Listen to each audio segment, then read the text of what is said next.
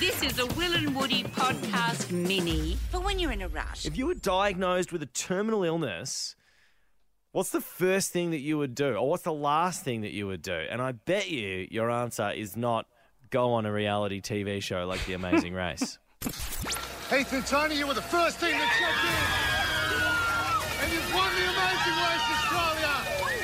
The Amazing Race Australia. You're an inspiration. You're an inspiration. Amazing, amazing scenes. And particularly given that, yeah, Toni has been diagnosed with terminal breast cancer, and and she, and her husband Heath convinced her that, you know, we've got to try and keep living, live our life to the full. So it was really, really emotional scenes last night um, as they took it out together. Oh, mate, she's my world. I, mean, I, I hate that cancer is going to tear us apart, but um, we wanted to make memories, and we've done that. And Toni joins us right now on Will and Woody. Hi, guys. Thanks for having me. Can I um can I ask you the question, Toni? So you've got terminal breast cancer.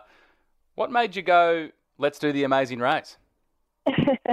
yeah, um, well, I guess after after the lockdown and COVID situation in Victoria, um, my husband, he follows Bo, I think, or The Amazing Race, and he just floated the idea as a bit of a joke, like, we should apply. So, of course, I, I just grasp and seize the opportunity these days um, as life is short. So I, I thought, sod it, I'm going to apply. And I did. And um, out of the blue, I can't believe it, they wanted us. And, um, yeah, like, why not? After after being dealt a pretty rough hand the last few years with a terminal diagnosis, and prognosis isn't so great.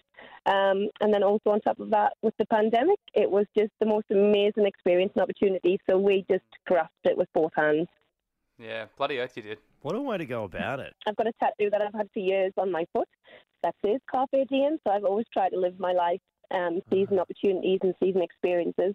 Yeah. Um, yeah. And you know what? When I um, when cancer does get me, the things that I'm going to miss are out there and living. So I just didn't want to miss any opportunity by being sad. So we had our moment. We kind of cried our tears, and then it was like, right, let's just grasp this and let's go out there and, and, and live and live life to the fullest, because nobody knows how long they've got.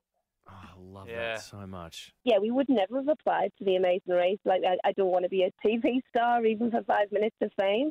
We would never have applied for, for this amazing adventure um, without the cancer diagnosis, really. So um, in a way, it's, it's, it's done me some favours in a weird twist of fate, I guess. Wow, that's a phenomenal philosophy, Toni. Yeah. Thank you so much for joining us. I'm yeah. stunned, truly in awe of mm.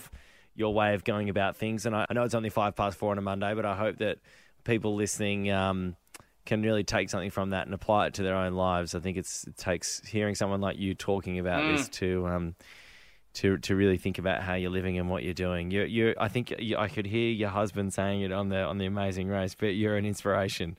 You're an inspiration. Um, oh, well, yeah, I don't know about that, but anything anything to help, and definitely we should all be um, living our life to the fullest, because we'd never know what's around the corner. Um, so that's what now my husband and I are definitely doing.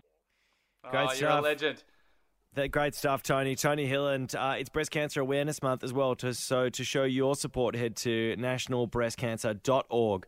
w w w dot national breast cancer dot org. Hear more of the boys on the full podcast. Just scroll up.